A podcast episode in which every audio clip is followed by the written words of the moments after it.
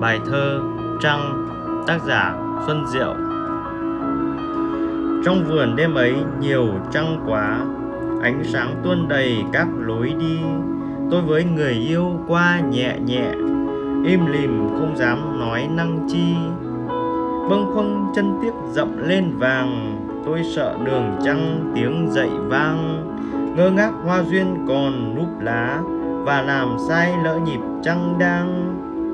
Dịu dàng đàn những ánh tơ xanh, Cho gió du dương điệu múa cành.